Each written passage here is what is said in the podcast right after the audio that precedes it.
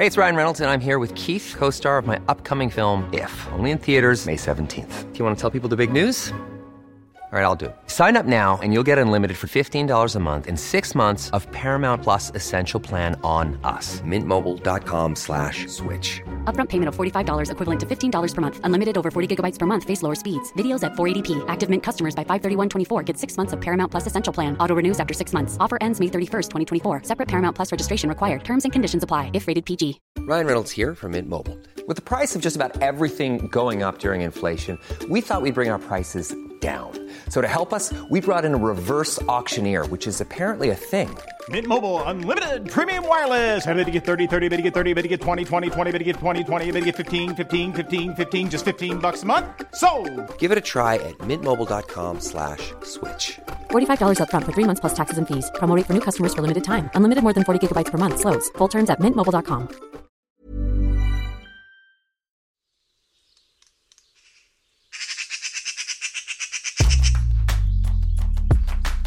Den här ehm, podcasten då. Vad är det vi ska åstadkomma Stina? bilden av en podd är att man sitter och pratar och det är ganska trevligt. Alltså,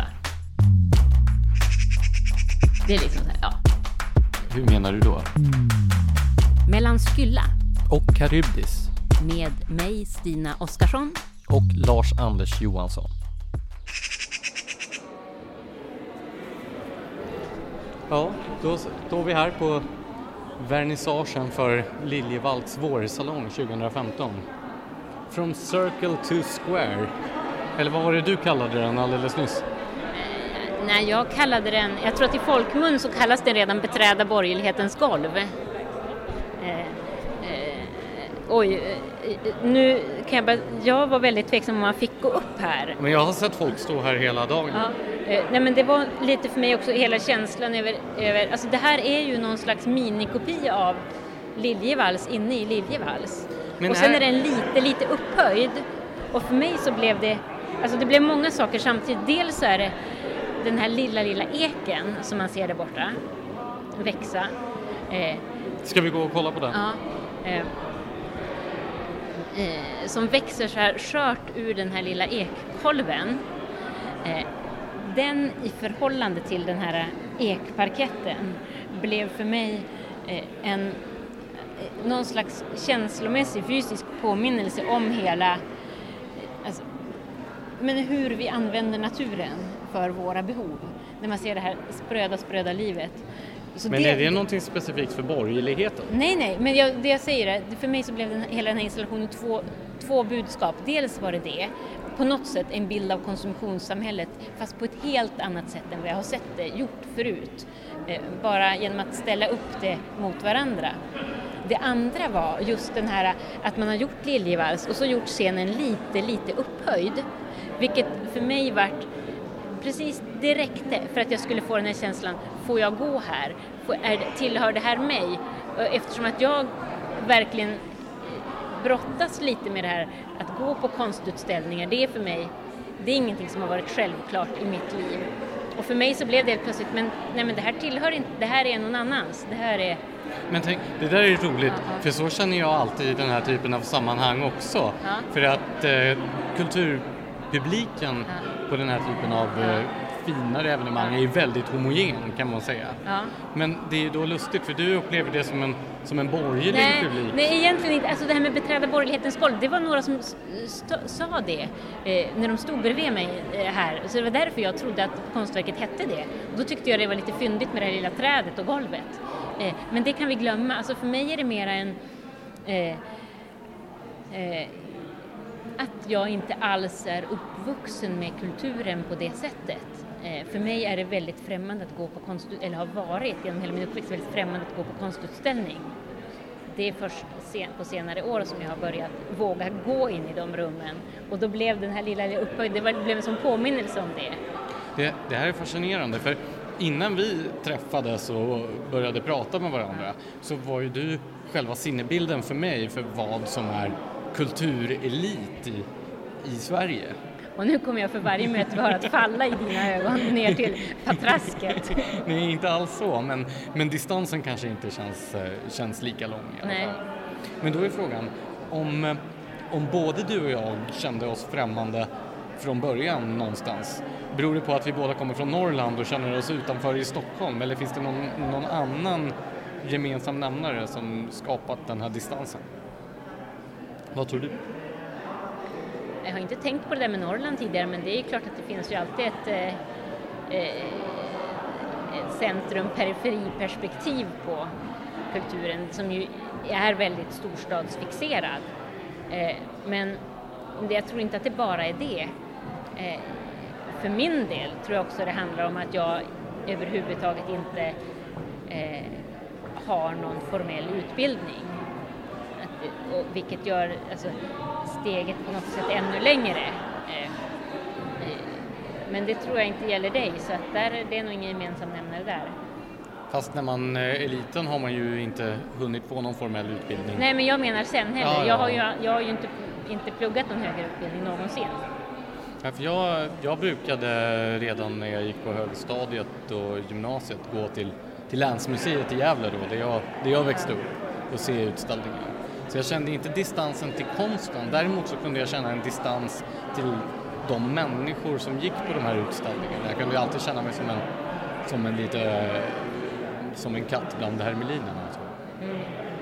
Men jag tänkte ändå, jag tyckte det var roligt detta med borgerlighetens golv. För borgerlighet kan ju ha flera bemärkelser. Dels finns det den politiska borgerligheten, det vill säga de eh, partierna till höger om mitten. Ja.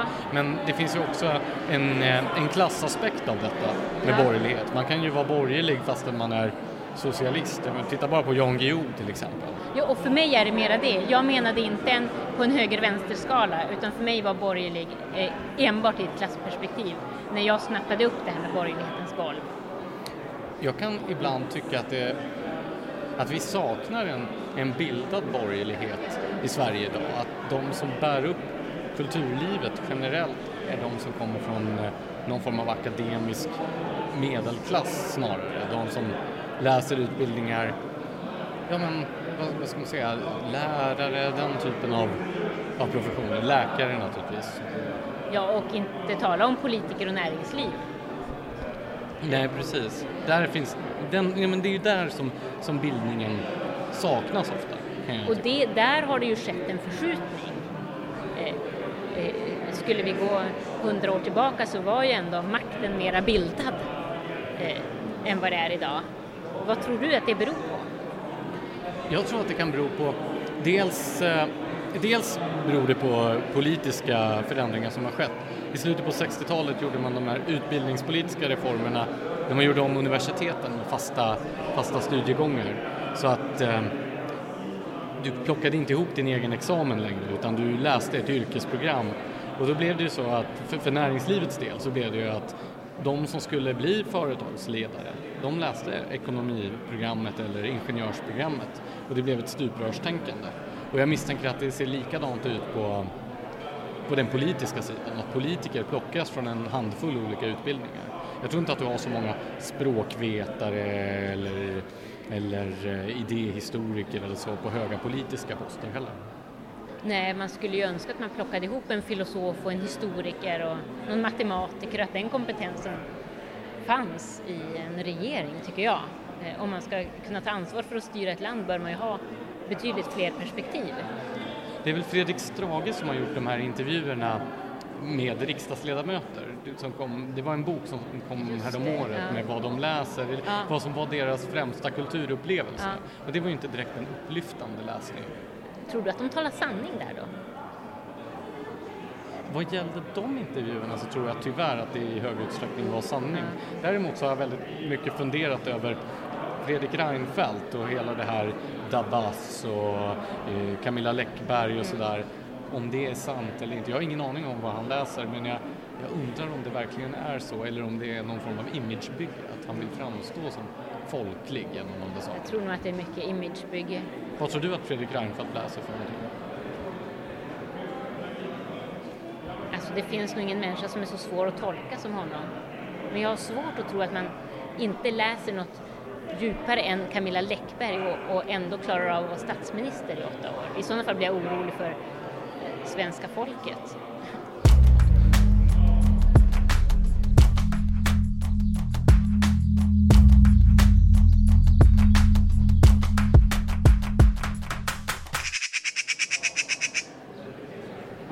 Ska vi röra oss vidare? Ja, här för du hade någon, eh, någon här som du ville eh, visa mig. Ja, precis. Det är ju det här eh, just temat med, eh, med Fredrik Reinfeldt. Han har ju varit ett stående inslag på, på eh, vårsalongen under de senaste, senaste åren. Det verkar nästan vara som en, som en inträdesbiljett hit. Ja, jag har ju sett några stycken här. Men faktiskt en Ingvar Carlsson också. Ja, jag hörde rykten om att han hade suttit för den faktiskt. Det kan jag nästan tänka mig för den var väldigt, det var väldigt mycket människor över den bilden. Alltså till skillnad från Reinfeldt-bilderna så var, som är väldigt mycket bara makt och symbol så var, eh, var det väldigt mycket mera människor tycker jag över eh, Ingvar Carlsson-bilden. Nu ska vi se, där in, där, dit in. Ja. Ja, det var de här. Vi har ju pratat en del om, om eh, politisk konst. Ja. Och här ser vi då någon form av pastisch på sovjetisk propagandakonst fast då för Moderaterna. Man ser, eller det är väl snarare som någon form av kinesisk propagandakonst med Fredrik Reinfeldt som en sol där uppe och så står det Gör din individuella plikt för marknadsekonomins framtid. Konsumera, konsumera, konsumera. Känns det inte som att vi har hört den här förut? Ja, jag tycker det här är uttråkigt. Alltså jag tycker att det, är, eh, det här är verkligen den typen av plakatkonst som jag eh, tycker som inte förändrar någonting. Men det här är det som man ofta tänker på när man hör begreppet politisk konst. Vi har en annan här där Fredrik Reinfeldt står i en talarstol mot en blå bakgrund och skanderar nyliberalism och sen så ser man under en annan slogan, rösta på arbetarpartiet, Moderaterna, underklassens val. Men lite det intressantaste tycker jag med de här bilderna är att eh, det framstår, alltså eh, det här är ju i grunden socialistiska affischer då. Och, eh, eh men när det blir ett nyliberalt budskap på dem så framstår hela den här, för de är, det är extremt mycket känsla i bilderna. Och det blir så urtöntigt när det är eh, nyliberala budskap. Eh, för det är som att man aldrig ser nyliberalismen alltså, tala med känsla på det sättet. Man är så van att se socialismen göra det.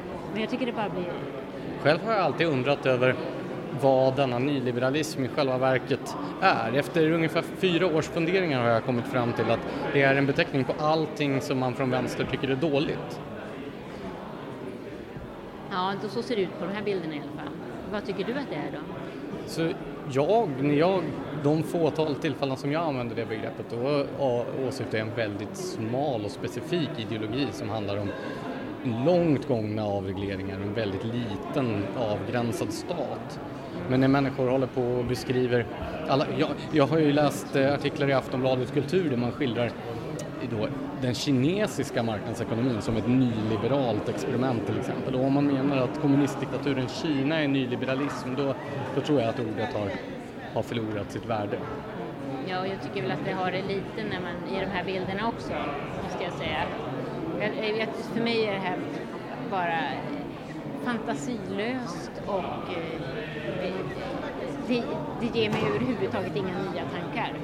Men varför tror du, för det känns ju som att det är alltid något sånt här inslag varje år. Ja, men jag tycker att hela vårsalongen, eh, upple- jag upplever att det är, det känns som att man kvoterar in. Det ska vara några eh, Hey, it's Ryan Reynolds, and I'm here with Keith, co star of my upcoming film, If, only in theaters, May 17th. Do you want to tell people the big news? All right, I'll do. it. Sign up now and you'll get unlimited for $15 a month and six months of Paramount Plus Essential Plan on us. Mintmobile.com slash switch. Upfront payment of $45 equivalent to $15 per month. Unlimited over 40 gigabytes per month. Face lower speeds. Videos at 480p. Active Mint customers by 531.24 get six months of Paramount Plus Essential Plan. Auto renews after six months. Offer ends May 31st, 2024. Separate Paramount Plus registration required. Terms and conditions apply if rated PG. Wow. Nice. Yeah. What you're hearing are the sounds of people everywhere putting on Bombas socks, underwear, and t-shirts made from absurdly soft materials that feel like plush clouds. Yeah, that plush. And the best part? For every item you purchase, Bombas donates another to someone facing homelessness. Bombas. Big comfort for everyone. Go to bombas.com slash ACAST and use code ACAST for 20% off your first purchase. That's bombas.com slash ACAST. Code ACAST. There's never been a faster or easier way to start your weight loss journey than with PlushCare. PlushCare accepts most insurance plans and gives you online access to board-certified physicians who can prescribe FDA-approved weight loss medications like Wigovi and Zepbound for those who qualify. Take charge of your health and speak with a board-certified physician about a weight loss plan that's right for you. Get started today at plushcare.com slash weight loss. That's plushcare.com slash weight loss. plushcare.com slash weight loss. Politiska eh, konstverk, det ska vara några skulpturer, det ska vara några dåliga serieteckningar, det ska vara eh, ja, Som om, lite grann som de här mallarna vi har pratat om, när man ska Ja, kryssa jag, i jag olika har ingen aning om det, så, men, men jag upplever att vårsalongen är sig lik år från år, eh, även om det är lite olika konstverk. Jag undrar om det är så att man på ren spekulation gör den här typen av verk för att komma med på vår, vårsalong. Det tror jag väl kanske inte, men eh, Det är faktiskt jag som har... eh, gjort dem va? verk. Ja. Jaha. Jag misstänkte nästan att det var någon av er här som hade gjort dem. Ja. Vad Berätta kul! gärna. Ja. Vad tänkte Vad, du? vad tänkte du? Det är så svårt att förklara sin, Ja. sina verk. Liksom. Det jag kan säga är att jag är väldigt intresserad av eh, Ja. Alltså den bildkonst, den estetik som Ja. präglar liksom propagandakonsten. Ja. Man tänker som Ja. den ryska konstruktivismen och sen Ja.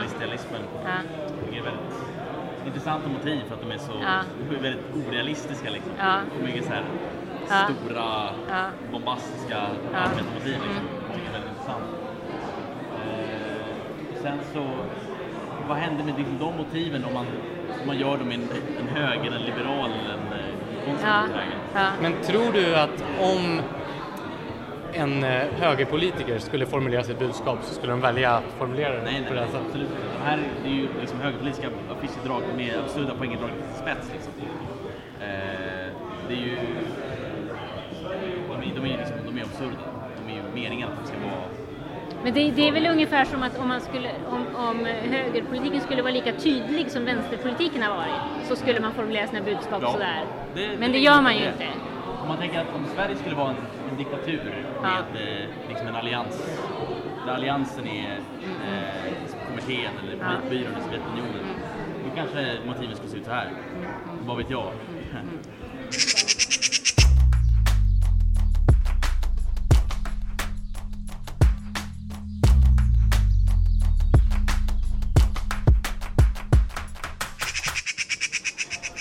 Det här var väl trevliga ungdomar? Absolut. Kanske gjorde vi någon form av nytta där. När Ja, vi, det tror jag. det är alldeles för sällsynt med samtal över åsiktsgränserna Ja. skulle jag säga. Nu är vi tillbaka vid borgerlighetens golv. Ja, som den ju uppenbarligen inte hette. Men jag tyckte, det var ett, jag tyckte det var ett fint namn. Ja, men det var därför, eftersom att de sa det när jag stod här så var jag helt ut med att den hette det. Men jag tänker på en sak där. Inom den politiska borgerligheten Ja. så är det ju väldigt känsligt att prata om borgerlighet i den klassmässiga aspekten. Man vill inte förknippas med detta, uh, alltså söndagsmiddagar med söndagsstek och kostym och allt sånt där.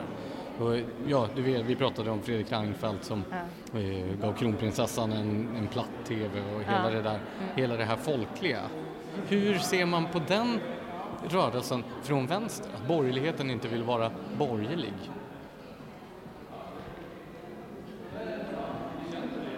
Som förfall. Förfall nej, säger nej, du. men jag skulle säga att jag tror att det finns två, alltså, eh, två riktningar inom vänstern och det hänger ihop med hela synen på att det även inom vänstern är en stor splittring i förhållande till syn, alltså, synen på kultur och konst överhuvudtaget. Där det fortfarande hos en del av vänstern finns en slags beröringsskräck för eh, den kvalitativa konsten för, alltså, eh, som har använts som av borgerligheten som ett förtryck. Eh, eh, eh, och, och sen så har du den del av vänstern som faktiskt fattar att eh, eh, eh, konsten är en, en maktfaktor och tillhör eh, oss eh, lika mycket som, eh, som högern. Och från, från den sidan eh, som jag tillhör kan jag ju, då, då, från mina ögon så är det bara förfall. När, om Reinfeldt ger en platt TV och läser eh, Camilla Läckberg, då tycker jag bara att så obildad får man inte vara om man ska vara statsminister. Jag har ju, när jag har skrivit om kulturpolitik Mm. så har jag ibland citerat Arthur Engberg som var en av den svenska kulturpolitikens fäder. Han var ju kulturpolitik före kulturpolitiken, det hette ju konstnärspolitik på den tiden. Men när han var ung och mycket radikal socialist så skrev han 1904 i, i tidningen Arbetet om vikten av att bevara undervisningen i de klassiska språken, alltså eh, antik grekiska och latin, eftersom det var citat nyckeln till hela vår civilisation. Och den här typen av bildningsarv, den humanistiska bildningen, var väldigt stark i arbetarrörelsen under tidigt 1900-tal. Det kan jag verkligen sakna i en tid när de vänsterdebattörer jag har mött vid universitetet och tidigare klasskamrater och sådär främst har varit intresserade av att avskaffa kanon, att avskaffa bildningsarvet. Ja, och där står jag på helt andra sidan. Jag tycker att vi skulle ha en kanon. Eh, en problematiserad kanon. Men jag tycker att vi måste lyfta kvalitet, vi måste eh, höja värdet av eh, klassiska språk, av klassisk bildning. Eh, för jag tror att det är bara det som kan sätta, in, sätta igång vår fantasi, eh, eh, som kan få oss att bli självständigt tänkande människor. Alltså vi behöver eh, Gunnar Myrdal sa när de grundade SIPRI, alltså Fredsforskningsinstitutet, som ju Alva Myrdal satte igång på grund av att man behövde oberoende fakta över hela världen för hur mycket vapen det fanns. Eh, och liksom slagordet för hela den, den institutionen blev Facts Kick. Alltså, vi måste ha fakta, vi måste ha, och det är någonstans också samma sak här, alltså, vi måste ha kunskap. Det, sen kan man tillförskansa sig kunskap på väldigt många olika sätt, men vi, jag tycker det är gravt underskattat idag. Och här går ju eh, skiljelinjen inte mellan vänster och höger. Nej, det handlar väl om att den gamla bildade borgerligheten som nu börjar bli mer och mer sällsynt menade ju att bildningsresan var en, en individuell verksamhet. Det var något som skedde inom familjen eller som skedde som var individens eget ansvar. Medan den tidiga arbetarrörelsen byggde upp bildningsförbunden och det, var, eh, det fanns en kollektiv befrielserörelse. Ja, för man använder Ja. det ju som en del i klasskampen Precis. eftersom, man hade, eh, eftersom att ju bildning är ett maktmedel och så såg man att det här tillhör inte alla så ville man ge alla tillgång till de nycklarna. Inte bara ett maktmedel utan även ett mål i sig. Ja. Att man såg att det här var någonting som tidigare en liten grupp i samhället hade haft Ja. tillgång till. Nu skulle alla få tillgång till Ja. det. Jag tycker att det är så konstigt. Men vad tycker att... du om det? Jag tycker det är en jättefin tanke. Och i grund och botten så finns det ju inom stora delar av liberalismen en gemensam uppfattning om detta, även om man anser att vägen dit ska ske på ett annat sätt. En socialistisk politik, där är det politiken som ska lösa detta, medan inom en liberal politik ska man skapa förutsättningar för individerna att ordna detta i sitt eget liv. Men det finns fortfarande den här att alla ska ha tillgång till bildning, konst, utbildning, kultur och så vidare. Men det som jag kan tycka är olyckligt och som ju finns både i den här nya relativistiska liberalismen som menar att att vara liberal, det är inte bara att staten inte ska tvinga en utan det är att man inte heller ska få ha åsikter om att olika saker är olika bra, att det finns vissa böcker som man ska läsa. Och då den här nya vänstern som menar att istället för att alla ska erövra bildningen så ska vi avskaffa bildningen för då finns det ju ingen ojämlikhet överhuvudtaget. Men Då kommer det inte att finnas något samhälle heller som, som kan utvecklas. Men det är en väldigt... Jag, jag- jag gissar att det är den här... Den här... Eh, Men alltså hur kan både vänstern och högern ha blivit så dumma?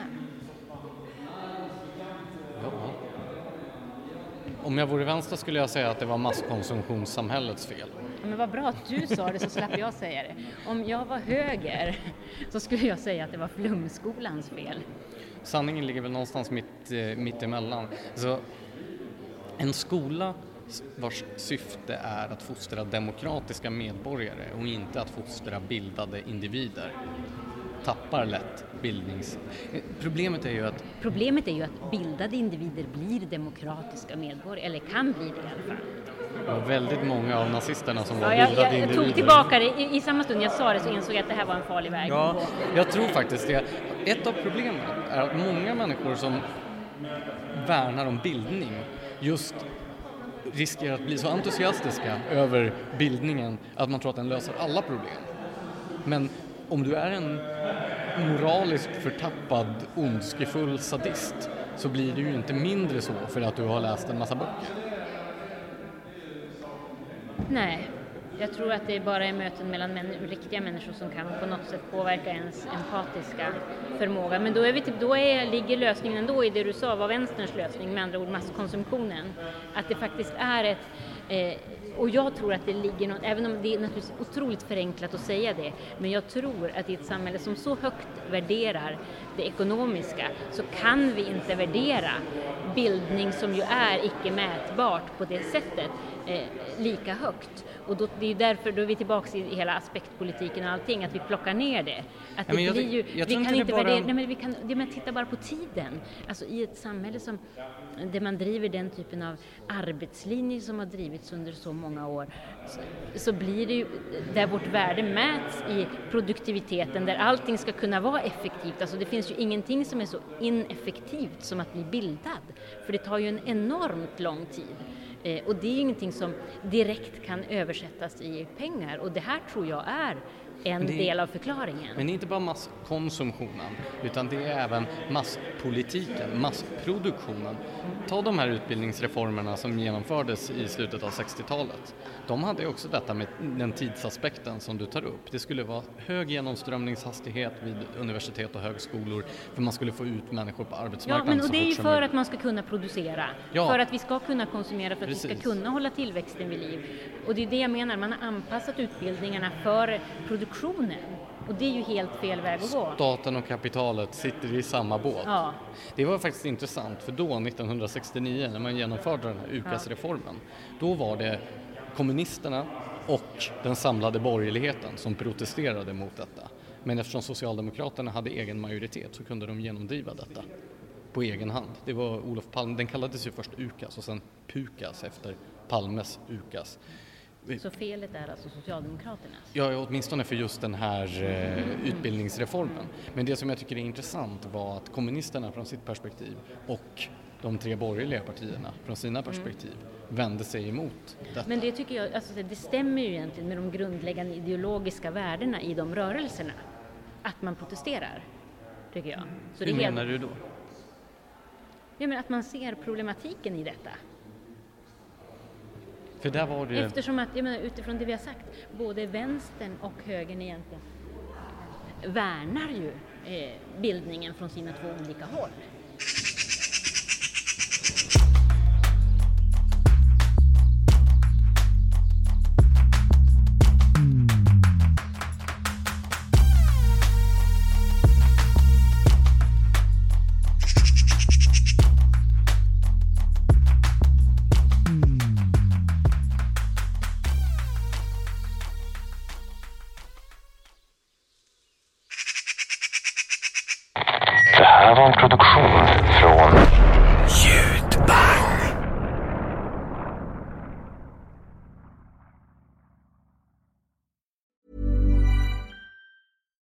Catch yourself eating the same flavorless dinner three days in a row?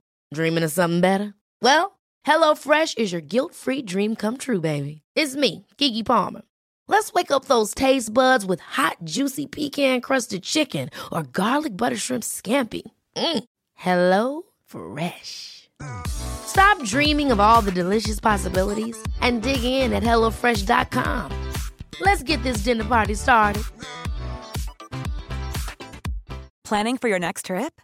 Elevate your travel style with Quince. Quince has all the jet setting essentials you'll want for your next getaway, like European linen, premium luggage options, buttery soft Italian leather bags, and so much more. And is all priced at 50 to 80% less than similar brands.